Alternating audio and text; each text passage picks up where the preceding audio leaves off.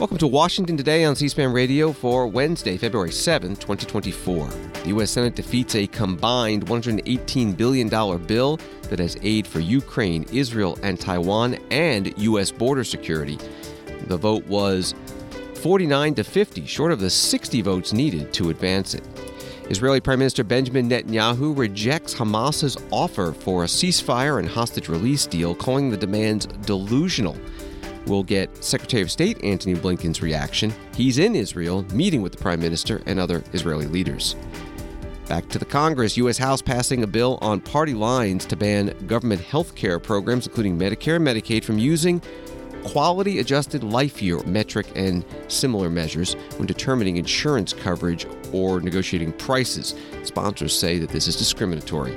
Congressional Budget Office releases its 10 year budget and economic outlook, predicting that under current law, the U.S. budget deficit will grow from $1.6 trillion this year to $2.6 trillion in 10 years. And interest payments will consume a historic share of the budget. And Maryland Governor Wes Moore gives his State of the State address, saying that public safety is the top priority. A story from TheHill.com Senate Republicans voted Wednesday against advancing a bipartisan border security deal that was part of a larger emergency foreign aid package to fund the war in Ukraine, Israel, and Indo Pacific security. A motion to proceed to the package failed by a vote of 49 to 50, with most of the Senate Republican conference voting against it. Republican Senators Susan Collins of Maine, Lisa Murkowski of Alaska, James Lankford of Oklahoma, and Mitt Romney of Utah voted to advance the measure. Senator Bernie Sanders, independent of Vermont, voted no, citing opposition to $10 billion in military aid to Israel, given the deaths of more than 27,000 Palestinians in Gaza. And Democratic Senators Ed Markey of Massachusetts, Bob Menendez of New Jersey, Alex Padilla of California, and Elizabeth Warren of Massachusetts also voted no. The Hill.com article also has this that Senator Schumer said earlier Wednesday he intends to move onto a plan B after the failed vote and put a package on the floor that contains aid for Ukraine, Israel, and other foreign policy priorities, but doesn't include the border deal. Before all the votes, here is Senator Chuck Schumer, the majority leader, Democrat from New York, on the Senate floor. Today, senators face a decision several months in the making. Will Senate Republicans vote to start debate, just a debate, on bipartisan legislation to strengthen America's security stand with Ukraine, and fix our border? Or will they cow to Donald Trump's orders to kill this bill? Will the Senate stand up to brutish thugs like Vladimir Putin and reassure our friends abroad that America will never abandon them in the hour of need? Will Republicans take yes for an answer and seize the best opportunity, the best opportunity that Congress has seen in decades to secure our border. This is the choice Republicans face today. They can either choose what's good for the country's national interest, or they can choose what's good, at least in their minds, for Donald Trump. Mr. President, I've always believed the Senate works best when we take the bipartisan path. Not everything is perfect in this bill, but I see it as my job to let bipartisanship take hold whenever possible. And this bill reflects that.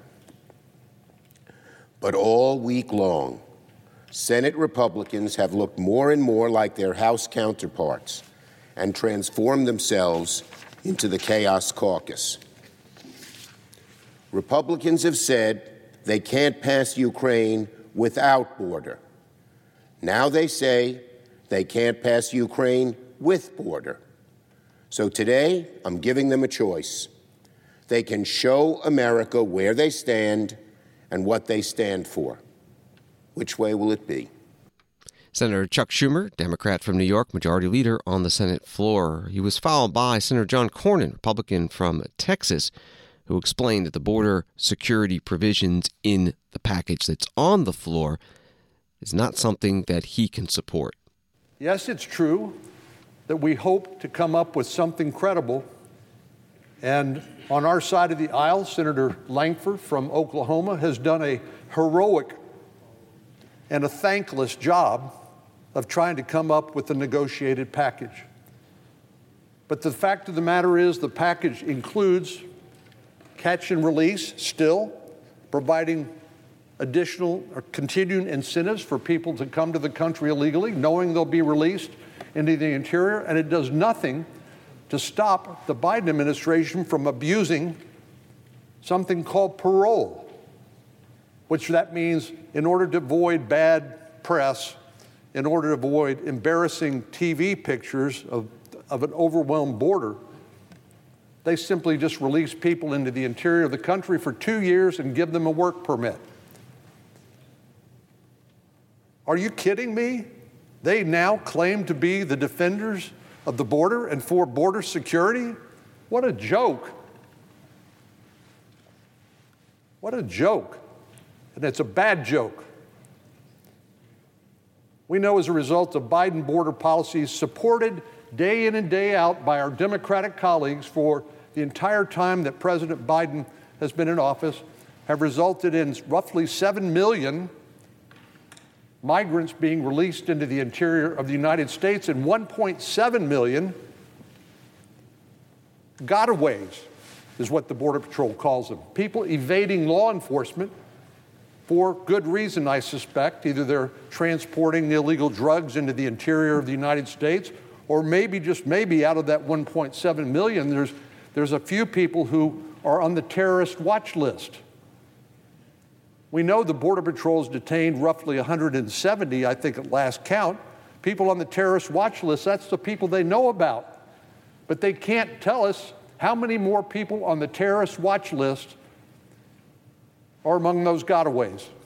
Senator John Cornyn, Republican from Texas, on the Senate floor speaking against the U.S. border security provisions contained within the larger $118 billion bill that also has aid for Ukraine, Israel, and Taiwan before the vote to move forward with the bill, and that vote failed. He mentioned Senator Lankford, that's James Lankford, Republican of Oklahoma, the lead Republican negotiator on the U.S. border security part of this. The lead Democratic negotiator was Senator Chris Murphy of Connecticut, who posted today My friend James Lankford, knowing that minutes later his entire party will vote against our bipartisan bill, to fix the border, explaining what it means to be a U.S. Senator. One of the most important speeches I've heard in 10 years in the Senate. Proud of you, friend. And he attached a few minutes of Senator Lankford's floor remarks. I'm going to vote yes to be able to move on to this bill. So we need a change in law. I understand we have differences, but we've got to sit down together, figure out how we're going to solve problems, because the American people sent us here to do that. This is the pen that I was handed at that desk when I was sworn in to the United States Senate.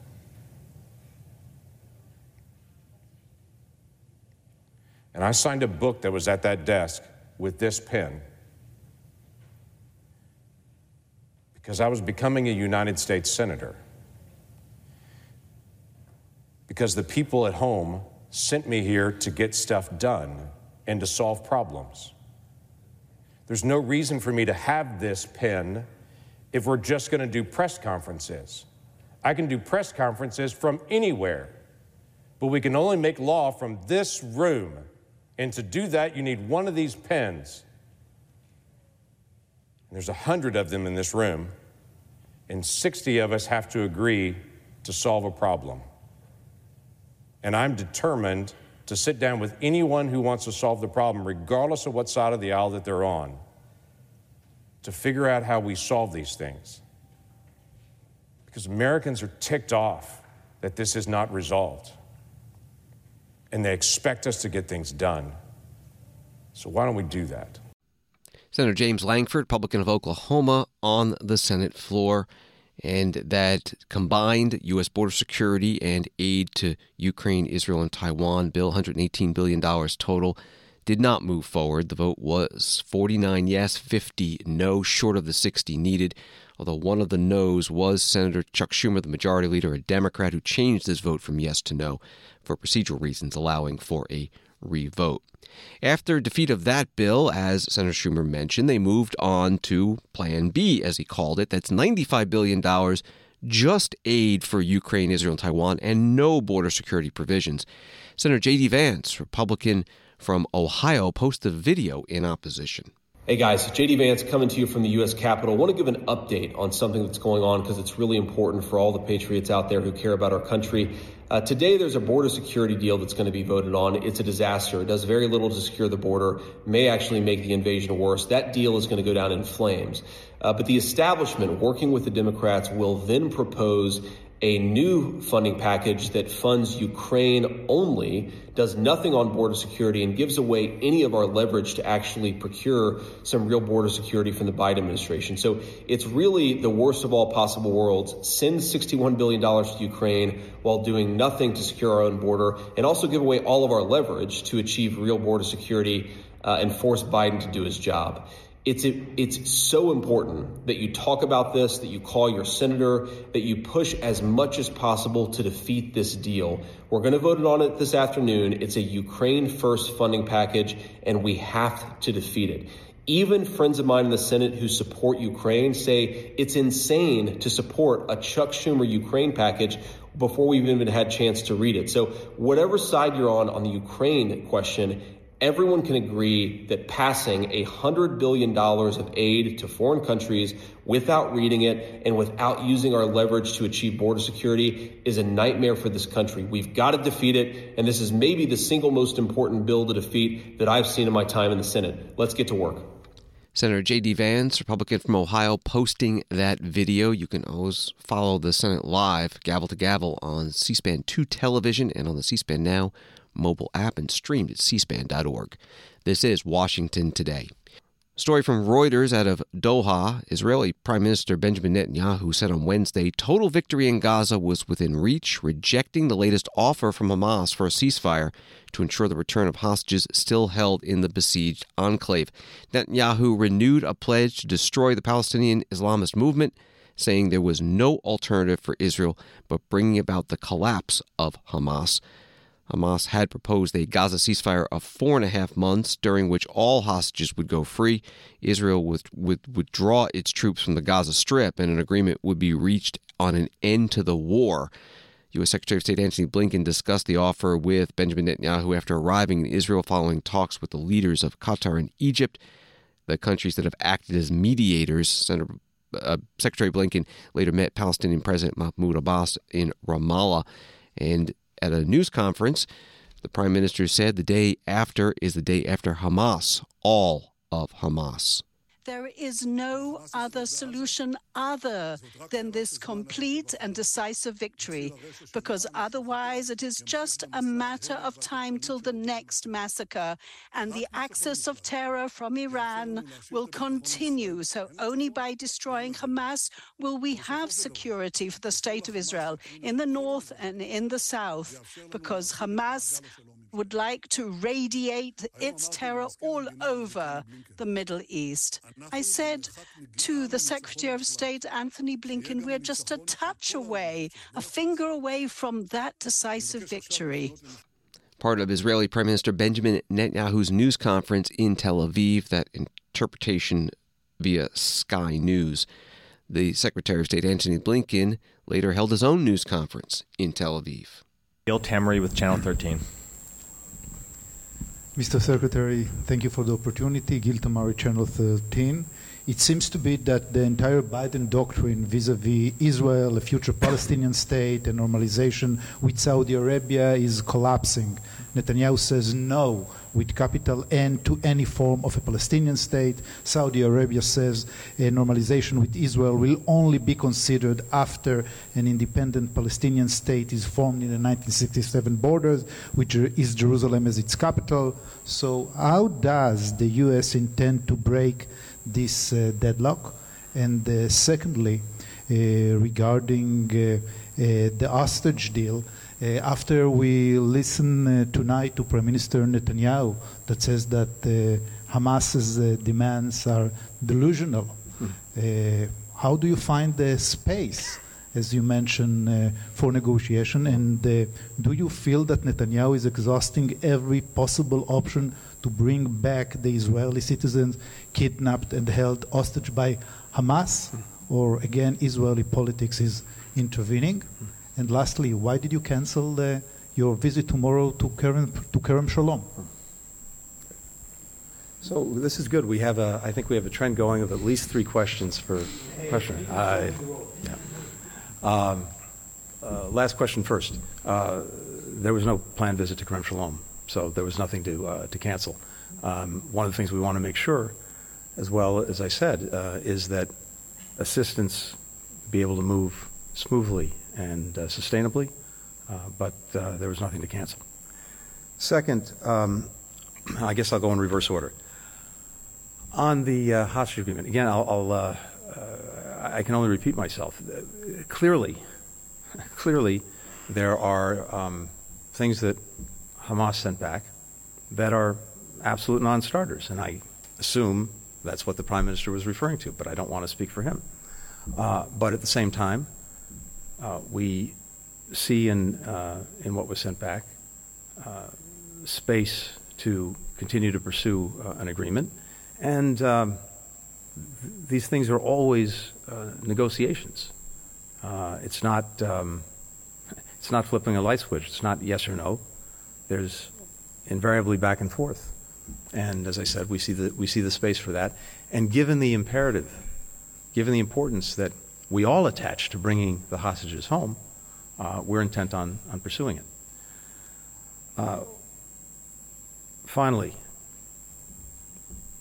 as I've said before, um, you know, we were before October 7th uh, pursuing uh, the possibility of normalization between Israel and Saudi Arabia. And in fact, I was scheduled to come to Israel and to Saudi Arabia, I believe it was on October 10th, to, uh, to pursue that, and in particular, to focus on what we already knew back then was a necessary Palestinian component to any normalization agreement. Um, when I saw the Crown Prince in Saudi Arabia just uh, a couple of days ago, he repeated to me his um, desire and determination to pursue normalization. But he also repeated uh, that in order to do that, two things uh, need to happen. Uh, one, there needs to be calm in Gaza. Two, uh, there needs to be a clear and credible pathway to a Palestinian state. So, as I said before, you can see the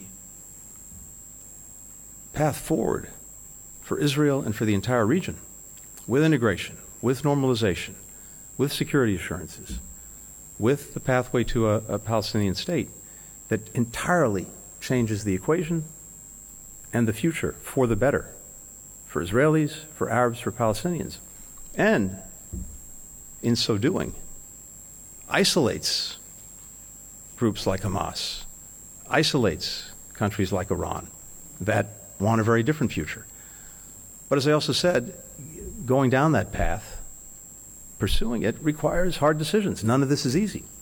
And so it will be up to Israelis to decide what they want to do, uh, when they want to do it, how they want to do it. We, no one's going to make those decisions for them. All that we can do is to show what the, the possibilities are, what the options are, what the future could be, and compare it to the alternative.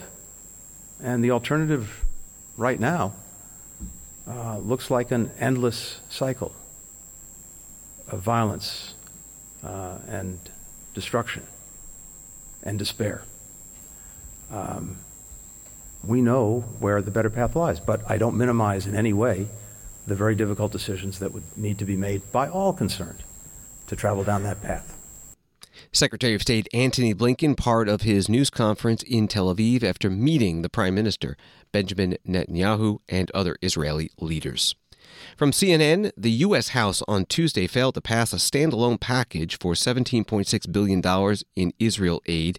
amid opposition from both Republicans and Democratic leaders because of resistance among members of the conservative House Freedom Caucus. House Speaker Mike Johnson had been forced to bring up the bill under a procedure that requires two thirds majority of the House to approve it. That means he needed the support of a sizable number of Democrats to get behind it and failed to cross that threshold. That was from CNN. During the floor debate, one of the Democrats in opposition was Rashida Tlaib of Michigan. Here we go again sending $17.6 billion U.S. tax dollars with no conditions attached to Netanyahu's extremist government to drop more bombs on innocent Palestinians. The Israeli government has already killed 27,000 people, 11,500 of them were children. I'm tired of my colleagues coming to me whispering, I don't really like Netanyahu. Well, then why are we sending him billions of dollars with no conditions? He literally is telling us over and over again what his intention is.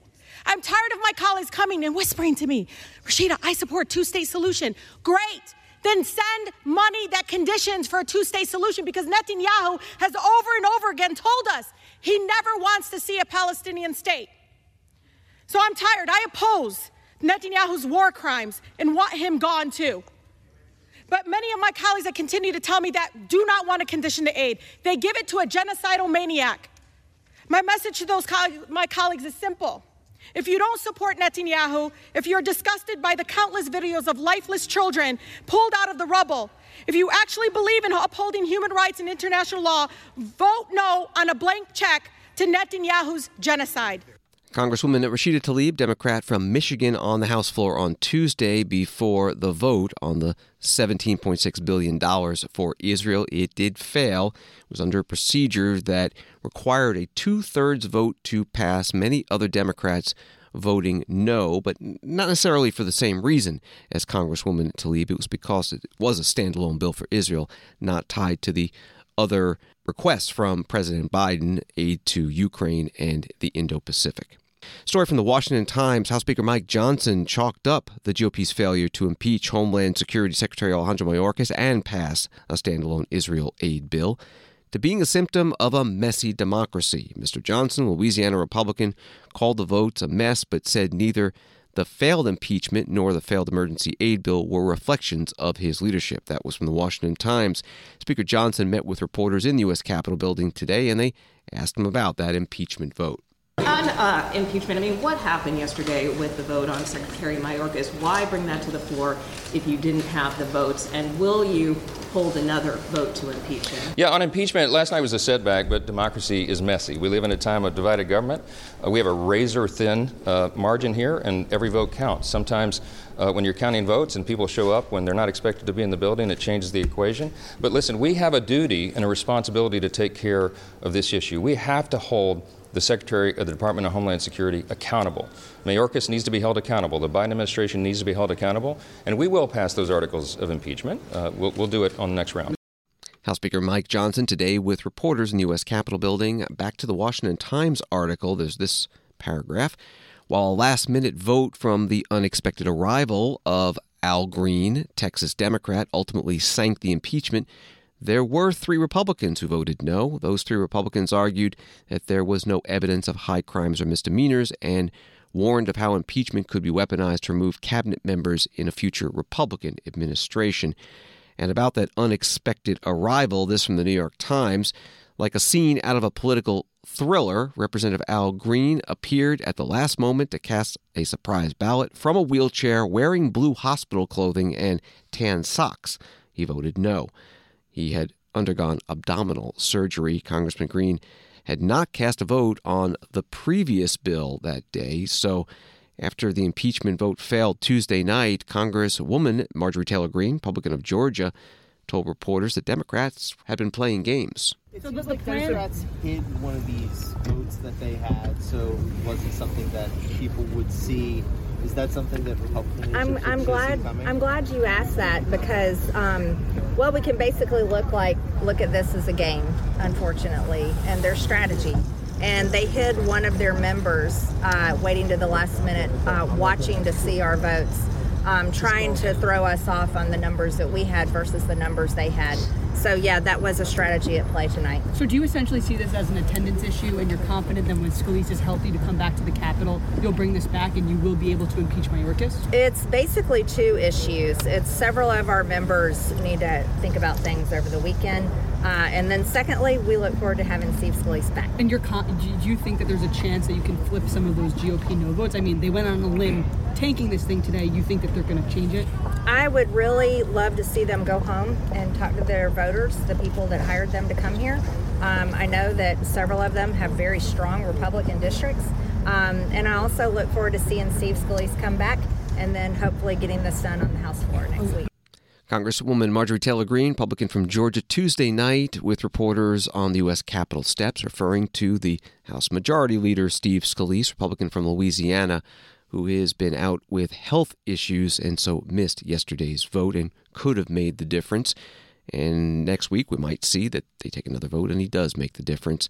Today, Congressman Hakeem Jeffries, Democrat from New York, the minority leader, responded to Congresswoman Marjorie Taylor Greene. Did Democrats let GOP leadership know that they had full attendance? And if not, why? And can you characterize your relationship with Speaker Johnson? It's not our responsibility to let House Republicans know which members will or will not be present on the House floor on any other day or in connection with any given vote. And your, your relationship with Speaker Johnson, can you characterize it? It's a functional relationship. I made clear to him uh, that, as has been evidenced throughout the entirety of this Congress, that we are ready to work with them on any issue in a bipartisan way, but we're done with them playing political games. The House Minority Leader Hakeem Jeffries, Democrat from New York, at his weekly news conference today on Capitol Hill. The House is done with legislative business for the week as House Democrats attend their issue retreat in Leesburg, Virginia. Washington Today continues in a moment. Hi, this is Rachel from C SPAN's podcast team. I'd like to introduce you to one of the producers here at C SPAN, my colleague Sean. Thanks, Rachel. If you're a fan of Washington Today, we think you'll also like our evening newsletter, Word for Word, which brings you a recap of the day's most important political and policy events delivered right to your inbox. Read about what happened on Capitol Hill and at the White House, and watch video highlights featuring the day's newsmakers. Hear them word for word. Join our community of informed listeners and viewers. Head over to cspan.org/connect and subscribe to Word for Word today. Thanks for listening and staying connected with Word for Word. Subscribe now at cspan.org/connect. Thank you. Welcome back to Washington Today, available as a podcast on the C SPAN Now mobile app. It's free and wherever you find your podcasts. The Congressional Budget Office released its 10 year budget and economic outlook today. A story in Axios reads the U.S. budget deficit is expected to climb over the next 10 years, with higher interest payments set to account for a historic share of government spending, the CBO said on Wednesday. New projections from the nonpartisan agency show deficits jumping from $1.6 trillion this year to $2.6 trillion in 2034, alongside a slightly less gloomy prediction for the nation's fiscal health than previously estimated. The deficit will be 5.6% of GDP this year before jumping to 6.1% in 2025 and ultimately holding at that level in 2034. That was from Axios. This all comes as Congress and the President have yet to finalize federal spending for the current fiscal year, which started last October, and the President will soon be sending to Congress his budget proposal for the next fiscal year, which starts this coming October. Here's the CBO Director, Philip Swagel, at today's news conference. So, in the projections we released today, the deficit grows from $1.6 trillion in 2024 to $2.6 trillion in 2034. Measured in relation to the economic output, deficits during that period are about 50% larger than their historical average over the past 50 years. Net interest costs are a major contributor to the deficit, and their growth is equal to about three quarters of the increase in the deficit from 2024 to 2034. Initially, net interest costs are similar to the amount of discretionary spending, both for defense and for non defense activities. By the end of the period, at $1.6 trillion, interest outlays are roughly one and a half times larger than either defense or non defense spending. Also boosting deficits are two underlying trends the aging of the population and growth in federal health spending per beneficiary. Those trends put upward pressure on mandatory spending. Measured in relation to economic output, federal debt held by the public rises from 99% in 2024 to 116% in 2034, surpassing its historical peak. Then the debt ratio continues to rise, reaching 172% by 2054. From 2024 to 2033, the deficit is about 7% smaller than we projected last year, primarily as a result of the Fiscal Responsibility Act of 2023 and the sub- subsequent continuing resolutions. Together, those laws reduce the growth of discretionary spending. Including the effects on debt service, legislative changes reduce deficits by $2.6 trillion over the next 10 years. In our projections, the deficit is also smaller than it was last year because economic output is greater, partly as a result of more people working. The labor force in 2033 is larger by 5.2 million people, mostly because of higher net immigration. More workers mean more output, and that in turn leads to additional tax revenue. As a result of those changes in the labor force, we estimate that from 2023 to 2034, GDP will be greater by about $7 trillion, and revenues will be greater by about $1 trillion than they would have been otherwise. Congressional Budget Office Director Philip Swagel at a news conference today releasing the annual 10 year budget and economic outlook. You can find the video of his remarks and the questions from the reporters at our website, cspan.org. Story from CNBC Federal Reserve Governor Adriana Kugler said Wednesday inflation is showing solid signs of slowing down, but she is not ready yet to start lowering interest rates. It was her first major policy address since being confirmed to the Board of Governors in September 2023. Minneapolis Fed President Neel Kashkari also expressed caution about cutting rates too quickly. Neel Kashkari was interviewed by CNBC about how many rate cuts he expects this year. So, how many rate cuts are you factoring in for this year right now, given this latest information? I mean, if if, if the Fed dot spots were suggesting six rate cuts, what, what, what do you think is more likely? I mean, uh, you know, I think the we're going to put out a new dot plot in March. Uh, you know, we'll see where I'm ultimately at, given the data that we get between now and then. Sitting here today, I would say two to three cuts would seem to be appropriate for me right now. But again, I don't want to prejudge things, but that's, a, that's my gut based on the data we have so far. Okay, that's a very different picture than, than what the market had been anticipating. Interview on CNBC with Minneapolis Federal Reserve President Neel Kashkari. Wall Street today, the Dow up 156, Nasdaq up 147, S&P up 40. From the Washington Examiner, the House passed GOP legislation on Wednesday that would prohibit all federally funded healthcare programs from using cost saving practices that discriminate against people with disabilities. The Protecting Healthcare for All Patients Act passed 211 to 208 along party lines. It would prohibit all federal healthcare payers from using quality adjusted life years or QALYs and other similar measures to determine patient coverage. Under the Patient Protection and Affordable Care Act, also known as Obamacare, Medicare was prohibited from using QALYs for rationing care to senior citizens.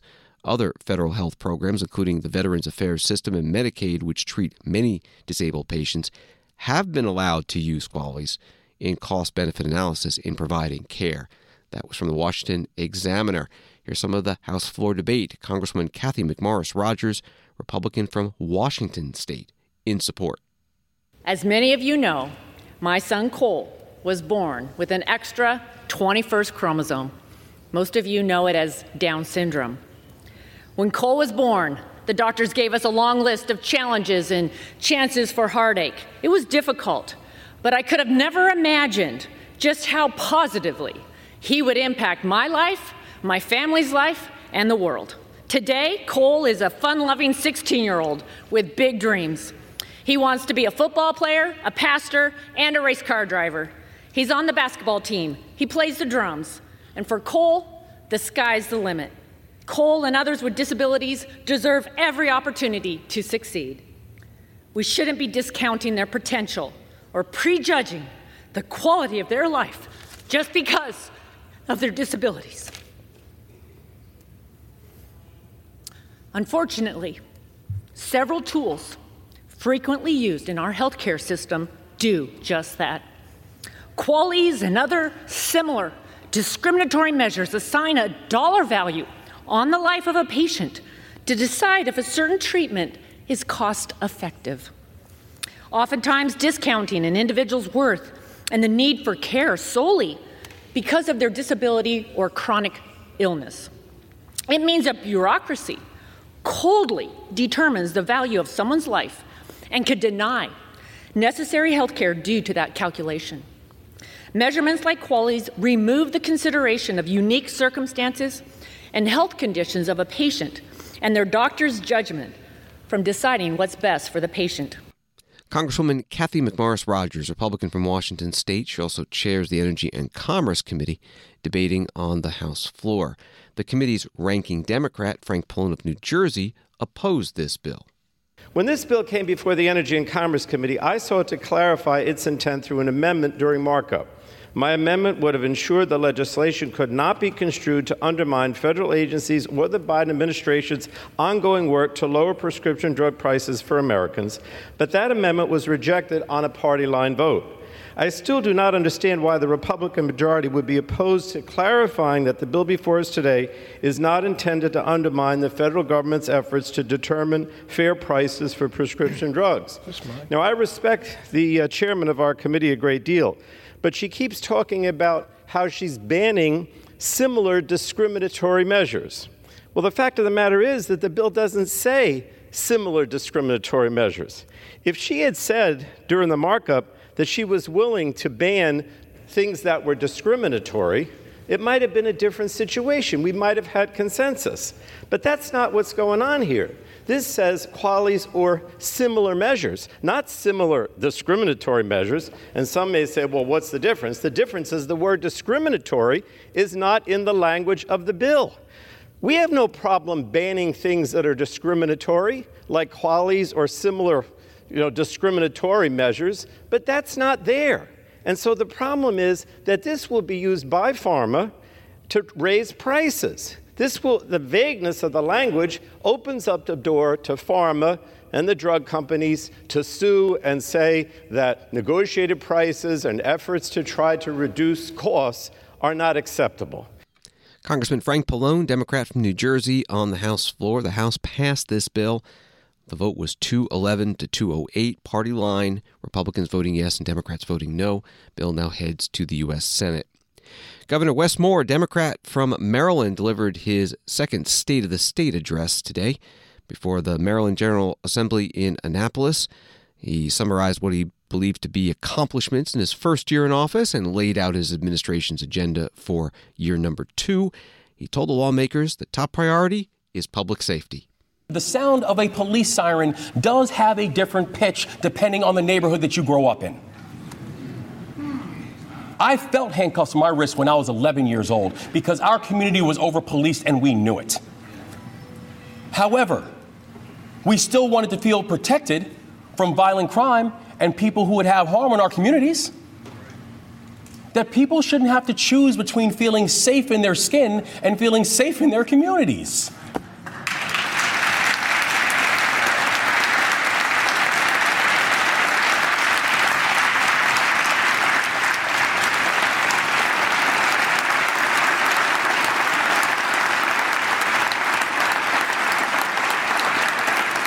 Yet these are the kinds of false choices that dominate the public safety debate. Do you support law enforcement or do you want to build stronger neighborhoods? Do you want to hold criminals accountable or do you want to focus on rehabilitation? We're told to pick a side. Oftentimes by people who, frankly, do not have an interest in solving the problem.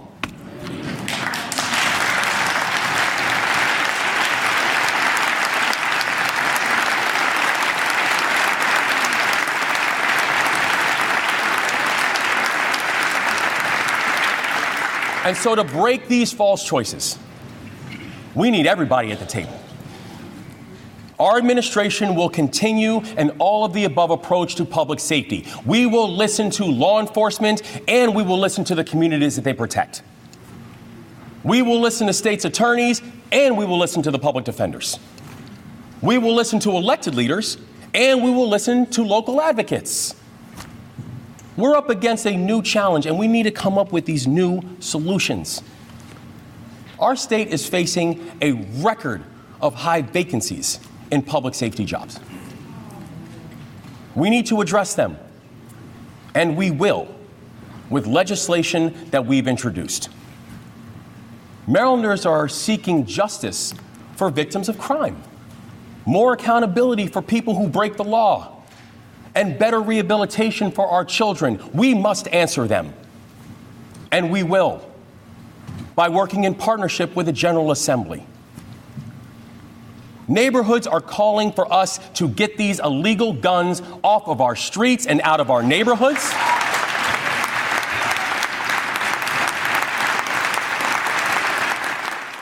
Governor Wes Moore, a Democrat from Maryland, giving the annual State of the State address before state lawmakers in Annapolis. It's the second address that he's given since he's taken office.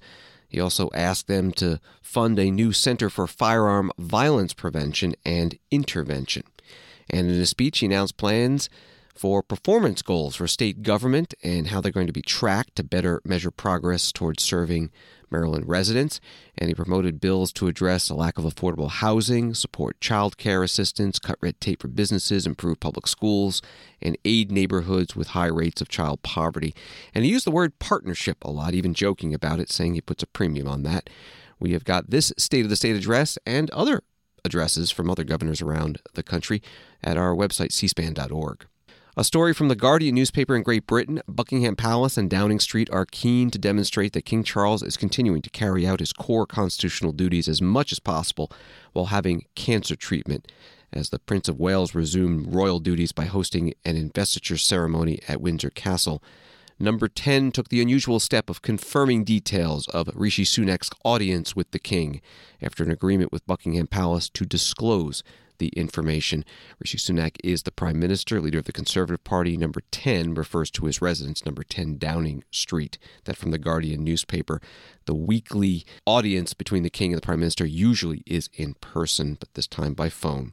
During Prime Minister's question time in the House of Commons today, both the Prime Minister and opposition leader Keir Starmer of the Labour Party sent their good wishes to the King and the royal family. Prime Minister. Mr. Speaker, I know the thoughts of the House and the country are with the King and his family. We wish His Majesty a speedy recovery and look forward to him resuming his public facing duties in due course. Leader of the Opposition, Keir Starmer. Thank you, Mr. Speaker. I join with the Prime Minister in sending His Majesty the King our very best wishes for his treatment. Across this House, we all look forward to seeing him back to full health as quickly as possible portions of today's Prime Minister's question time in the British House of Commons in London. Thanks for listening to Washington Today. Sign up for C-SPAN's evening newsletter word for word. It's free and get the stories making headlines in Washington emailed to you every day. Subscribe at cspan.org slash connect. Have a good night.